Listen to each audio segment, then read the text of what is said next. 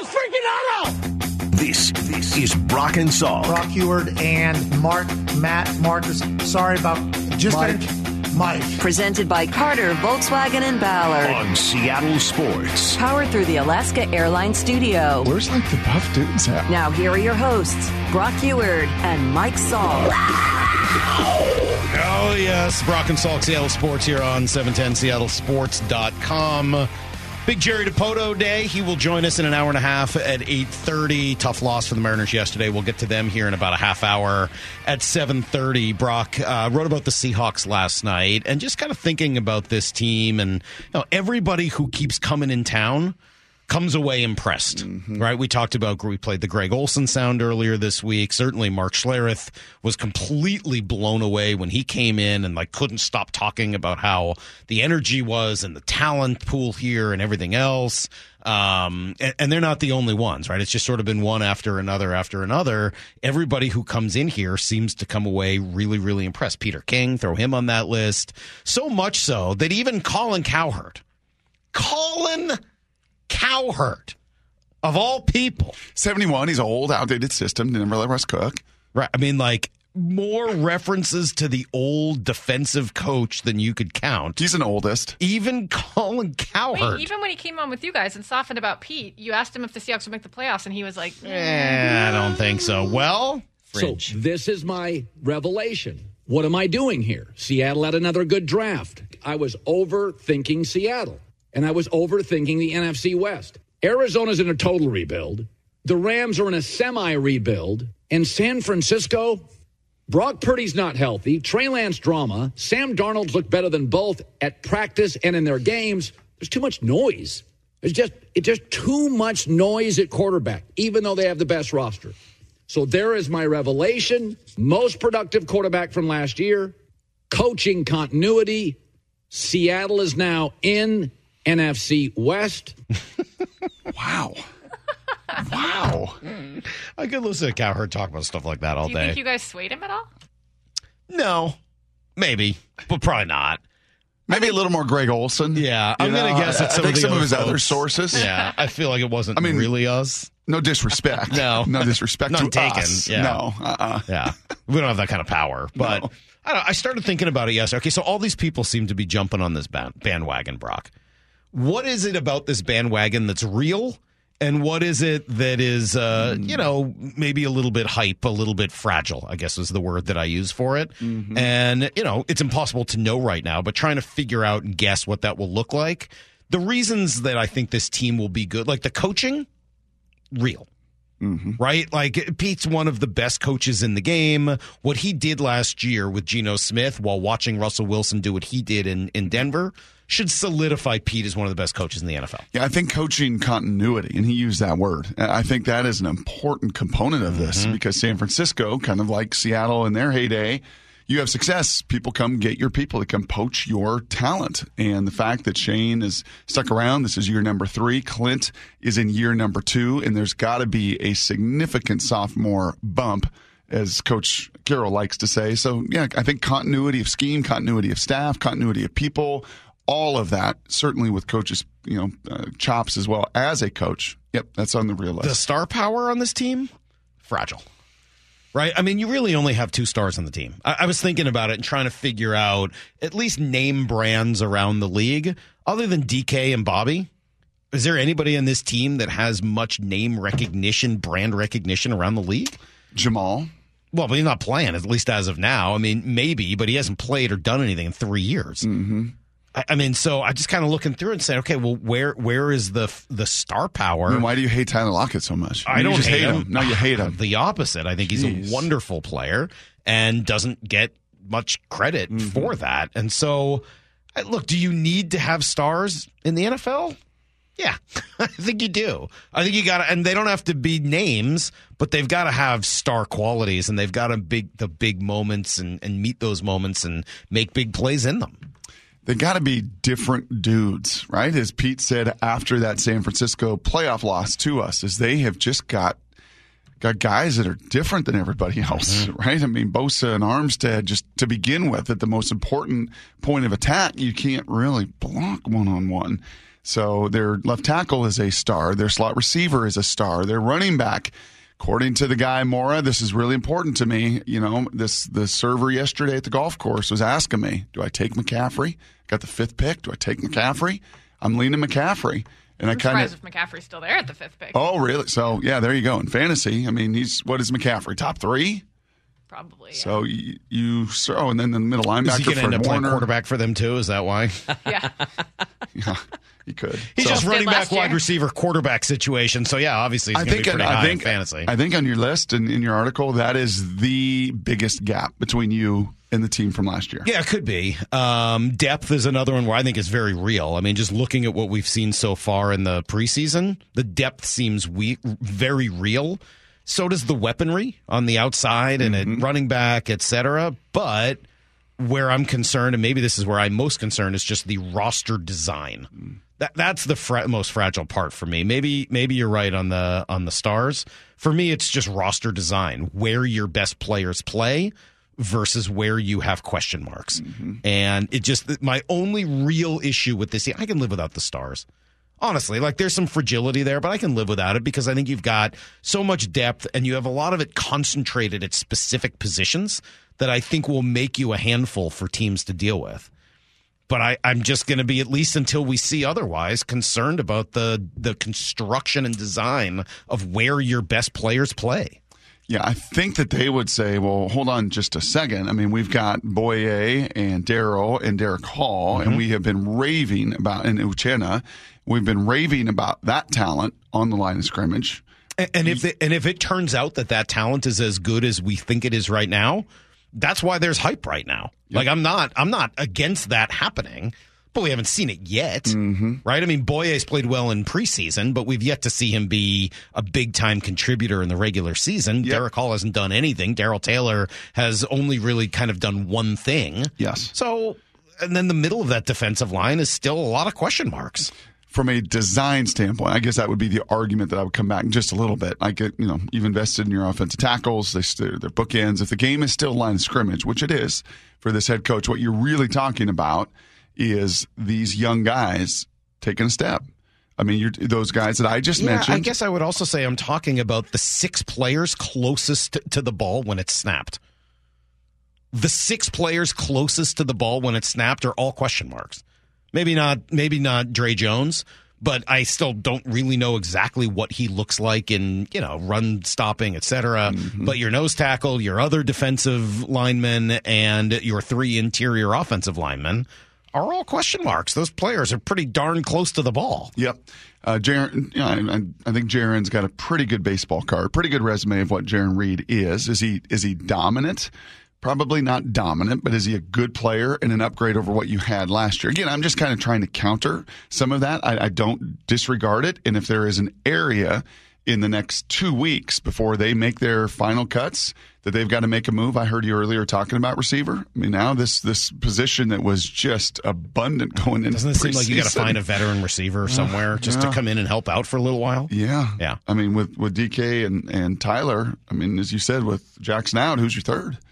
I mean, it's, prob- Bobo. It's Bobo right now. It's Who really again was a star yesterday. Makes an unbelievable play and a diving catch, and just continues when he gets opportunity to say. I'm the guy. Give me an opportunity. Yeah. But yeah, that that would those. I think those are fair and certainly worthy of debate. Well, you guys can go debate it yourself. Read it at uh, seattlesports.com. That is up this morning uh, for you to, uh, I don't know, enjoy instead of working this morning. Like get to the office, put on the computer, and just kind of zone out for a little while and read what's on Seattle Sports. and if you want to enjoy, hopefully at the end of Need to Know, I will tell you the greatest Huard competitive moment of my life yesterday. that, that'll be exciting. That Well, happened It yesterday. will, it will come after uh, something that concerned me yesterday. It's next on Need to Know. It's Brock and Salk, Seattle Sports on 710. Need to know. 15 minutes past every hour with Brock and Salk. Here's what you need to know.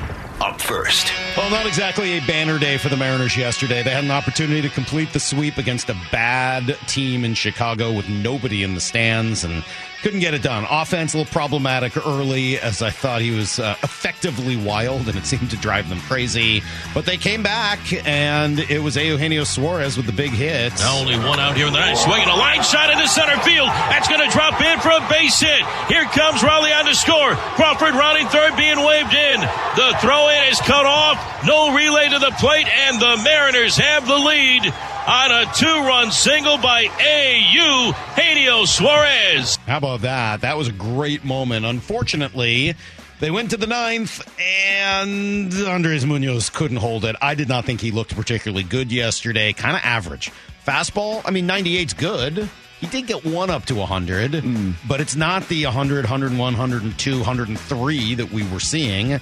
And the slider just looks kind of biteless. It just kind of. It's not devastating. It's spinning up there too often, and even when it's good, it's not as good as it was. So that's a question mark for me, I think, moving forward. And the other is where was Matt Brash? Not that I'm questioning Scott's decision making, more like, you know, Munoz had pitched the day before, Brash hadn't. Mm-hmm. Little surprised to not see Brash in there after two days off. You know what yesterday felt like? And, and it's just human nature, it's just reality. Man, this is our final game on this 10 game road trip, and it is hot and humid as all get out. No one's there because I don't want to sit and watch a baseball game when it's 97 and humid. And as a player, I think there's just some of this mentality, and, and, and I don't know if this, and baseball guys are different. But like, okay, who's going to get the job? Oh, thank you, Eugenio. Thank you for just making. Thank you for getting it done. Right, just get it done. Just get out of here and get home.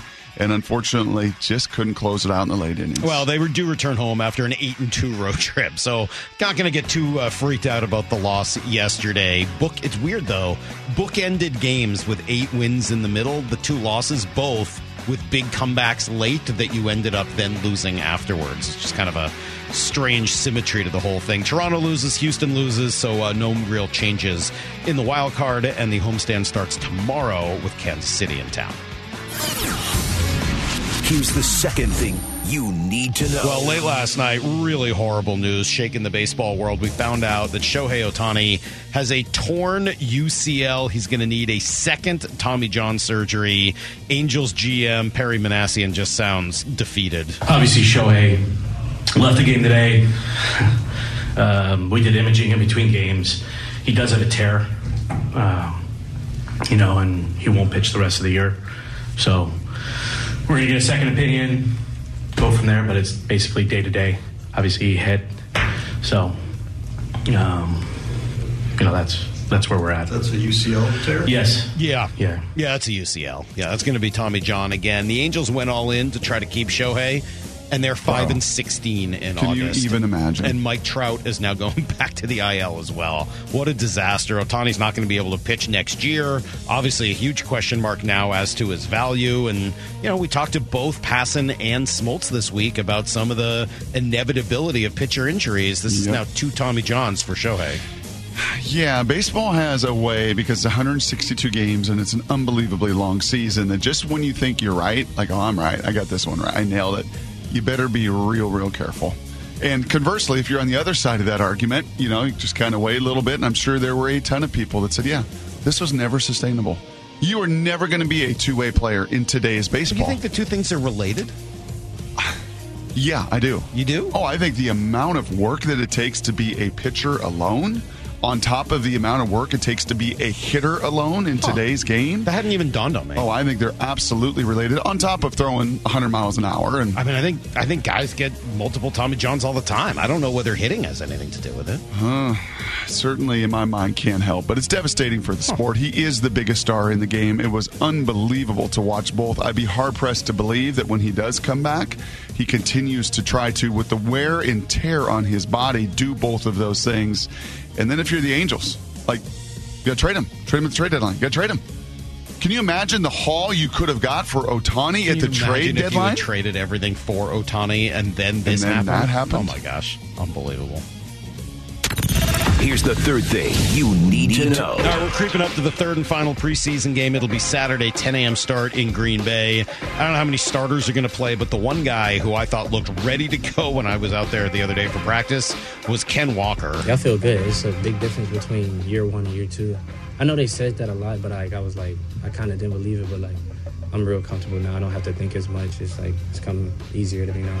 You know, I feel like I had to get in a lot of games to do that, but since I played in a, a lot of games, I feel like I'm more comfortable now, and I feel like that's where the growth came in. Yeah, that's pretty good. He looked uh, awesome when we Dude. were out there, didn't he? His legs, Fast. his legs are just superhuman. One of the sneaky great cuts that we've had and, and conversations over the last couple of weeks was, was with Quandre, you know, the short little guy Diggs, uh, when he talked about, hey, when you put pads on, I kind of asked him, hey, there have been players over the years that all of a sudden those pads come on, and because we talked to him the first day they put pads on in camp this year, and he's like, uh, yeah, Ken Walker last year, that was real. And you knew it from the moment you tried to tackle that guy. And as we watched him run by us the other day at practice, you are just reminded he is built different. Different.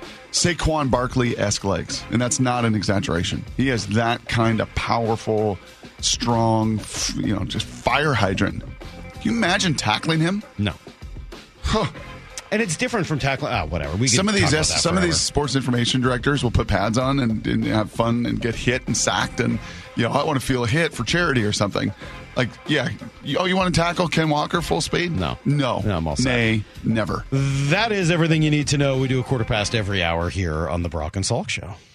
One of the greatest Huard accomplishments yesterday on the course, and Damon said, "Yeah, you're going to talk about it. I know you are." I said, "Yeah." I mean, I've got to. I've Prime got a- time, I got a fifty thousand watt, you know, mouthpiece right here. You You're better golfing believe with it. Damon yesterday. Golfing with Damon, Coach Peterson. competitive juices oh my out? Gosh, what an absolute blast! Football stories galore. Most I can't ever share, but sheesh, people would want to know some of them. They, I have a one-stroke lead on Damon, which I always do going down the stretch. He and I are just back and forth. We're we're straight bogey players. It's always you know typically low 80s, high 80s, low 90s, whatever. Not great, but competitive. Got one-stroke lead. Go to 18, par four. He stripes his drive right down the middle. Okay. I hit my little bottle rocket to the right. And then I and then I went up right into some messy stuff. We're out at Overlake on 18. He's up near the green. He's on the green on the fringe with probably a 30 foot putt, 25 foot putt for par. Okay. I can't find my ball, and I, mean, I just can't find it. And he kind of comes and helps, but not really. No, you don't wanna help. You- you- Bro, we got a group behind us. You got a time limit. Like Right. you're gonna take a stroke. Like, where's the marshal? You know, like I'm screaming for the marshal. There's no marshal. Take a stroke. take a stroke. Okay. And then I got to punch out So between. you're the- hitting four. I'm uh, yes, and I got to punch out between trees. So boom, got it through there. Great. I'm probably 15 yards short of the green, right in front of him. Okay. I got probably a 60 foot putt For bogey. or chip. Good golfers chip, and they're going to chip it, and they're going to run it up there. I'm not chipping it. There's no chance I chip it in. The only chance I have to make this for bogey and to put the pressure on him to make it to to tie is putting. And bro, I was straight Larry Bird. It it on hit three point contest. Went off my putter. I'm like, that that's got a chance. Make it through the fairway. Like, oh my gosh, that's really got a chance. It is trending right towards the hole as I am walking with my finger in the air. Did I just do that? Did I just do that? I just did that. And, Wow. And Damon, like, of course, he's he can't make a thirty foot putt. He was close, probably three feet short. Just tipped his cap. I mean, what are you going to do? Wow. That's right. You get your music. That's right. 87 King Bowl, the last time I heard this. right here. So the new Right here.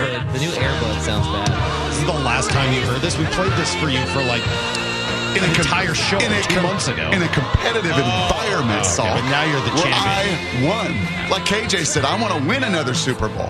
It is I just won like my that, yes. Huard Super Bowl yesterday. Yeah. Bam! It is a lot. Sit on that, David! It is a lot like Sit KJ. You like that? Nobody likes that. We'll be right back. It's Brock and Seattle Sports on 710.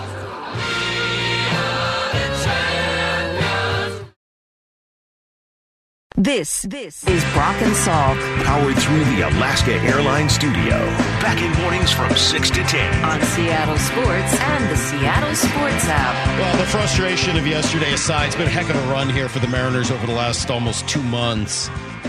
And a lot of it has been surprising, right? I mean, you got a lot of guys that have shown up this year and done more than was expected of them. There have been some guys who underperformed, and certainly we've spent more than enough time on them. But how about the guys who have been pleasant surprises this year And you know, Brock, we've talked about this before. One of one of the cool things they do in the city I grew up in that we probably shouldn't even name, or else people just turn off the station in anger. But one of the cool things they do is that each of the teams at the end of the year offers what they call the tenth player award, or sixth man award, or twelfth man award, depending on on the sport. Yep. And it goes to the player who most exceeded expectations for that season which I love. I think it's such a great thing to honor in each sport in a in a city, and it's just one of the great traditions there. But we've talked about it before at times here, like okay, who should be the tenth player award for the Mariners this year, or twelfth player award for the Seahawks, et cetera, the person who exceeds expectation.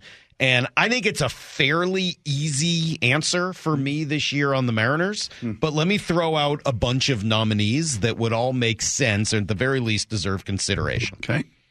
Obviously, you've got your two rookie pitchers who showed up without a ton of people knowing a lot about them, and both Bryan Woo and Bryce Miller have been really fantastic. So I'll put their, those two names on the list. Uh, Jose Caballero was nobody ever heard of him. And when they needed a little help and Haggerty got sent down, et cetera, it was Caballero who came up, not, what was the other guy's name? Matt McCoy, who I think we thought was going to be that. they ended up trading, right? Yes, Mason. just a couple. Mason, Mason Mason McCoy. McCoy. thank you. Who was uh, who was supposed to kind of be that defensive presence? Well, they went with Caballero. The rest is history. Uh, both Canzone and Rojas have done some really interesting things since being dealt here for Sewald. Obviously, the season Jarred Kelenic had before getting injured, especially in the first half, pretty unbelievable. Justin Topa was nobody, and I think he might be their best reliever right now. Uh, same with Speier, who was nobody, had been essentially DFA'd a few times in Kansas City. He shows up here, has become a major contributor. Sato is another one who kind of emerged out of nowhere. He's he's this year's Matt Festa for me, where he just kind of showed up and oh my god, this guy's actually a pretty productive pitcher. So that that's probably the list. Maybe you want to throw George Kirby on there. I think that would probably be tough, just given some of the high expectations for him this year. But as high as they were, he still probably exceeded them. Um, you know, obviously Julio, Teo, Cal. Suarez, France. I, I don't think any of those guys make sense. So that that's kind of what your list looks like as of today. I think there's an obvious favorite for that, but I'll throw it to you first. Who would you give your 10th man award to Yeah, right now? I can't go to the bullpen because that's every year. I mean, just about every single year, the greatest strength of this organization is developing those guys, Mm-hmm. uh, finding what they're looking for. And we're just kind of even watching it right now with Campbell and Thornton, and these guys are getting productive outs and meaningful innings. So I, I, I can't give anybody, and that's unfair. I don't know what you call that bias. What is that recency bias? Sure. Or yeah, because it's just right now, but it's just everything they've done in the past as well. So that's nothing against those men because they have been a big part of this. Their bullpen has been largely filthy this Mm-hmm. season, and it's why they're in this spot with their starters. So I eliminate those. I mean, Woo is close. I, to me, it's Woo or Cabby. Bryce Miller. Bryce Miller was wanted by just about everybody in baseball. They knew what was coming, right? When we saw him in the spring, I think Moore and I were sitting there watching that game. Is when he came in, one of the early spring trees. Whoa, that is different. Mm-hmm. Like his stuff is just different. His RPMs on his fastball are just different. The league knew that, and would he, you know, live up to those expectations as a young guy? Yes, that and more. Woo, Woo is a guy that was injured and I think had 47 is a high water mark of innings in a season coming into this year. And not Emerson Hancock being called up before. Like, Bryan Woo? Are, what? Who? We didn't even see him at spring training. We saw Bryce at spring training. So it's Woo or Cabby. It's Woo is the arm and that- Cabby those aren't the bat. two that I would have gone with. Well, one of them is uh, for me. The easy answer is Jose Caballero. Yes. I, I don't. I don't know that I could look at anybody else. Jose Caballero was a throw-in, nobody, nothing. He's a top five war rookie in all of baseball. He's been one of the best second basemen in baseball in terms of wins also this year. I mean, he's been unbelievable. And he didn't start playing until a couple of months into the season. And even then, he's mostly been a platoon guy. He's been awesome. We, we talked to Goldsmith about him a while ago, and I thought this was a, a nice way of describing him. Is this a guy who can be an everyday major leaguer? Because he he does his work against lefties and he kind of hangs in against righties. And so far, he's hung in enough against righties to keep himself in the lineup. Uh, but obviously, the he makes his money against the lefties, which is where his career started for the Mariners, and now he's essentially an everyday guy, by and large, at least. When you talk about his overall persona, This is something to keep in mind for Jose Caballero. This is a, a young man who is from Panama, who had never really been to the United States until he went to a junior college in Florida. And when he came to the States as essentially a, a college age young man, he spoke zero English, none. And he had to navigate going to classes and going to practice and playing games in the United States without speaking the language. Well, whatever lack of fear he showed in that regard, he has done exactly the same since coming up. He gets under your skin. Oh. He is a pest. Oh. He is an irritant. Oh. He has brought some grit, oh. determination, and edge to this team that they absolutely need. Yesterday, look, I, I, I watching him last night. He gets on second base. He steals third, down two, Stole second and three. stole third. Yeah, 3 0. They've got nothing going. He steals second. Okay, Yes. cool. Yeah, go steal second. Yeah. You steal third With with, a one lefty out? with a lefty in the box. With Rojas in the box. I was I was very surprised when he did it, but you know what? Onions. That that run absolutely ended up mattering. Yep. Right? I mean, they end up getting one there as Rojas lays down a pretty nice bunt. That was a pretty cool play, Uh, by the way. great bunt. Really, really cool play. But like he's just got no fear and people are barking at him and they're hitting him and they're upset with him and he throws them off their game and it's been the Astros, it's been the Yankees. Like I, I Okay. I don't know where you okay, are without Caballero so two, this year. So two things. Uh, text toy, come alive for me right here. Come alive. I mean, I'm on a high today. I don't know if you can tell. But Can you- by the way, I, What? I would have gone with Miller over Woo. Uh, that's fine. You would have. You like to be contrarian. That's fine. I don't think that's No, you didn't, you didn't love any of my points. I saw your face. I read you I like know, a it was a book. good po- they were I good knew Damon wasn't going to make that putt. In fact, I got a picture right here. I'll show you of where I putted this Please from. don't. While I tell you this story. No, that's where I putted it from. As I took the picture of him, knowing Texas he wouldn't wedge. Make back that. to this now? Yeah, no, no, no. I'm done with that. I'm done celebrating myself. It's not about me. Uh, Eight I mean, six we six. played weird. The champions. Eight six you had your six moment. nine seven nine three seven seven six. Salk, you Yes. can answer this on the major league level. Justin Amora, G in the back, of course he is because he loves sports. Uh, you guys think of this from a major league level. I want the text toy to help me uh, at the Mariner level. Who is who has been the biggest irritant that the Mariners have ever employed? Who has been a Mariner that has just gotten under the skin like Jose Caballero, like a tick? He gets in you and you're just so annoyed. These other teams can't stand him. For years, Salk, while we've been doing this, they've not had him. I can't think of one. Because every manager that we have talked to in the past is like, gosh, I wish we had an edgy. You know, like we need an I mean. Danny Valencia was an irritant to his own team. Does that count? no. Okay. No, I'm I mean, they've definitely had guys, you know, Nope. Chone Figgins No, no, no. and Casey Nope. Kotchman, who everyone, oh, Erik Bedard. Yes. They were definitely irritants in the building. Yes. But you mean to the other team? to the other team. Who has been the edge? Who's been the guy that gets under other people's skin and just bothers them the way that Cabby does? I Can't think of anybody. Who is so eight six six nine seven nine three seven seven six? I got a couple Mariner names in the past, but even them, I don't think were just such an, a pest in a great he- way. He's Rougned Odor. Like, I mean, he, Yeah. he's your very own Runyedo It's a little different with the pitch clock too. He's using that as a tool to True. irritate other. He's found a new a new he's he's taking advantage of a new rule in order to do something that is great. But other than other than uh, Rougned Odor, I mean, like that's really the only example of guys like him that comes to mind immediately when I even think about it. In There all of baseball. there aren't that many guys in baseball that do that. It's not a it's not like hockey where every team has someone like that. Are these these quote unquote unwritten rules? Is this the hey man? There's a code to baseball, and you're just you're outside of it. No, I think it's just generally not the way that game is played. Right? I mean, like how is just- that different than an unwritten rule? What do you mean?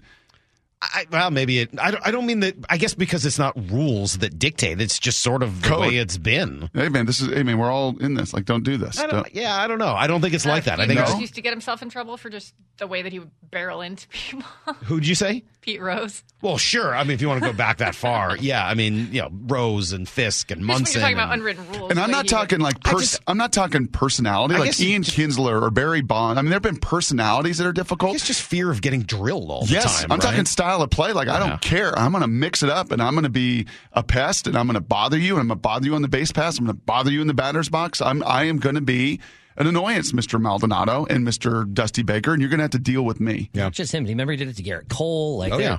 But there's the. I had, a- I had a teammate like this, and I remember asking him, like, "Wh- wh- how and why are you so comfortable with that? And he's like, hey, man, I'm going to push it until the point they give up on their team. Like, until they decide to hit me and put me on base, Mm. that's him giving up.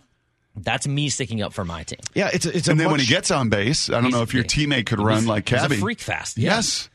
I mean, he's a he He's like, "You wanna gets give on me base free base? I'm gonna take three. to me this is this is much more of a hockey mentality and it's funny somebody compared rojas to a hockey player the other day i think caballero's the one that reminds me of that sort of irritant that that you find in hockey that is not an enforcer he's not a fighter he's the guy who drives the other team crazy gets them off their game and forces them to take a dumb penalty Mm-hmm. Moore smiling right now because she's thinking about brad marchand but there's Oh, plenty of well, yeah. others i mean avery no, I was, was- one of those guys and if i want to go back to my youth it was ken linseman who was the master of it but there have been tons of them guys who just uh, steve ott was another who just completely drive you insane until like you're off your game and focusing on them instead of your own business And there's guys in basketball that way, right? That just sure. grab jerseys and and you know just do cheap little moves, give you a little elbow in the ribs. That Bruce Bowen that just know how to play those games. Rodney Harrison is a football player, was that kind of guy. that was kind of me in the basketball could- court That was you on the Yeah, court a little bit. Oh, We're really? getting a lot of nominations, but almost none are the same. Norm Charlton is the only one that comes up multiple times. It's all like different people that Pitchers, are being thrown in. yeah. The guy I hate hated was Rougned Odor, and he kind of gives me that vibe of Yeah. like just a Yep. We got a Rickey Henderson, Dave Eckstein, Bret Boone, Joey Cora, no Chone Figgins, not Nope. really Chone like Figgins. Sorry, guys. Ichiro, uh, Nope. Nope. Buhner. Nope. yeah Nope. not like any of those Mark guys McLemore strikes me as one of those guys that he just didn't care what anybody else thought, and especially the opponent. Like to me now, he, he wasn't even to this extent as an irritant, but he was one of those that bounced around enough places. And like when I wear your uniform, I'm all in for you, and I will do whatever it takes. I do have one other nominee here for uh, the tenth player, most you know, uh, in, not improved, but uh, person who uh, was the most pleasant surprise, and that's J.P. Crawford. I don't know that I'd give him the award because he's had some good seasons, and certainly when he's been healthy, but. Hard to argue. I mean, he's been their best offensive player for most of this year. I don't know that anybody saw that coming when the season began. Should we be taking J.P. Crawford's candidacy more seriously? He was a surprise just because he's been playing a while, but this is what he was supposed to be when he came into the league, mm-hmm. right? yeah. And he's had a lot of time to develop, and he got a I feel like we're contract talking more extension like here. under the radar guys. Okay. I don't want to not give JP credit. It seems like it seems like maybe you don't want to give him his credit, um, which is fine. I mean, like you know, I don't think of him as a tenth man. Yeah, I think you could make an argument for it. I, I, I like the nomination. I think again, I would still go with Caballero one, Miller two, and I, I might have him number three. I think that there is something to what JP's done this year that was well beyond an expectation, well beyond the expected level offensively. And uh, yeah, I, I think he would probably deserve some consideration. All right, fun conversation. Right now, it's time for a little Blue 88. This is Brock and Salk's Blue 88. Blue 88! Blue 88! We take you to the field as Brock Huard breaks down three football questions as only he can. Now here's your hosts, Brock Huard and Mike Salk. Brock, I'm sure you saw the uh, CBS list that Justin Amora sent over yesterday uh, of various trade candidates that might be available in the NFL. Most of them were running backs, so Yes. that's probably not going to be a fit here right now in Seattle. There was a kind of under the radar wide receiver that I don't know what's his name, Anthony Schwartz, and yeah, he could and- run old Auburn Tiger. Yeah, That doesn't feel like necessarily the type of wide receiver that they need right now. There was only one defensive lineman on the list, and I wondered if you found him intriguing at all. That's Lawrence Guy, 33 year old mm-hmm. interior defensive lineman in New England, about 6'4, 315. Yeah, he's a big, long guy, and he's played, Interested? Played a bunch of ball. Interested?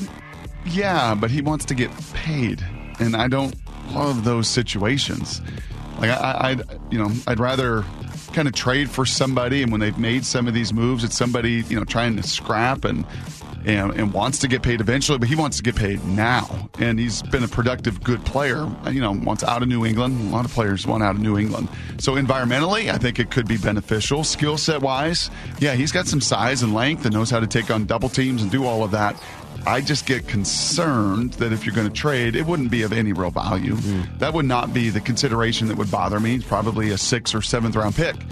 It's just this guy wanted out of there and wants to get his due and wants to get his money at this age and stage of his career. That would concern me a little bit because that couldn't, that would not come along. I mean, you're just not going to pay a 33, 34 year old guy, Lawrence, you know, this guy moving forward. So that's where I kind of nix that. I still think wide receiver. I still think interior defensive line. I still think probably a few other needs with a younger guy than a 33 year old like Lawrence. Hmm. All right, question number two. Wouldn't hate it though. Wouldn't hate it. I mean, big bodies are hard to find, as you saw. There's only been pretty productive. There's a lot of perimeter guys, a lot of a lot of stuff on the outside, a lot of running backs. Not a lot of big body difference makers, so I would not hate it. All right. Uh, question number two. As much as uh, KJ wanted to start the show yesterday talking Drew Lock, and I know you're quite fond of what Drew has done so far this year, where can Yep. he improve if he really wants to be a starter? Yeah, I had that long conversation with a few different people just watching Drew, and I've, I've raved about his. I even told him this personally, like, bro, your play action mechanics are teaching tape. You get in such great rhythm and bounce in your body and everything when you're in that play action game. And uh, I had my buddy Brady Henderson look it up. I said, Brady, would you mind? I know you've got that whole catalog there over at ESPN with all their stats and data. Would you mind taking a look at Drew Lock dropbacks in just straight dropbacks versus play action in his career? I'm curious if there is as big a disparity as my eyes tend to see. And uh, of course, being the gentleman that he is, he absolutely did that. Uh, this is throughout his career, 19 through 21. Member did not take a snap all of last year.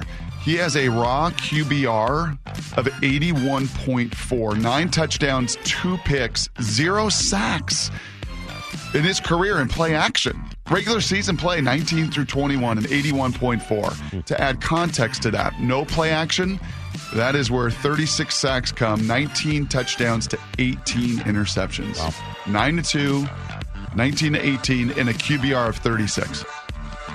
So he's a lot better in play action. He is a bona fide starter in this league, play action. That's just about where Gino is. And remember, Gino last year was the league's best in play action. Gino in his career, 83.6, play action, 55.3, no play action. Every QB is going to be better in play action, but you can't have that kind of disparity.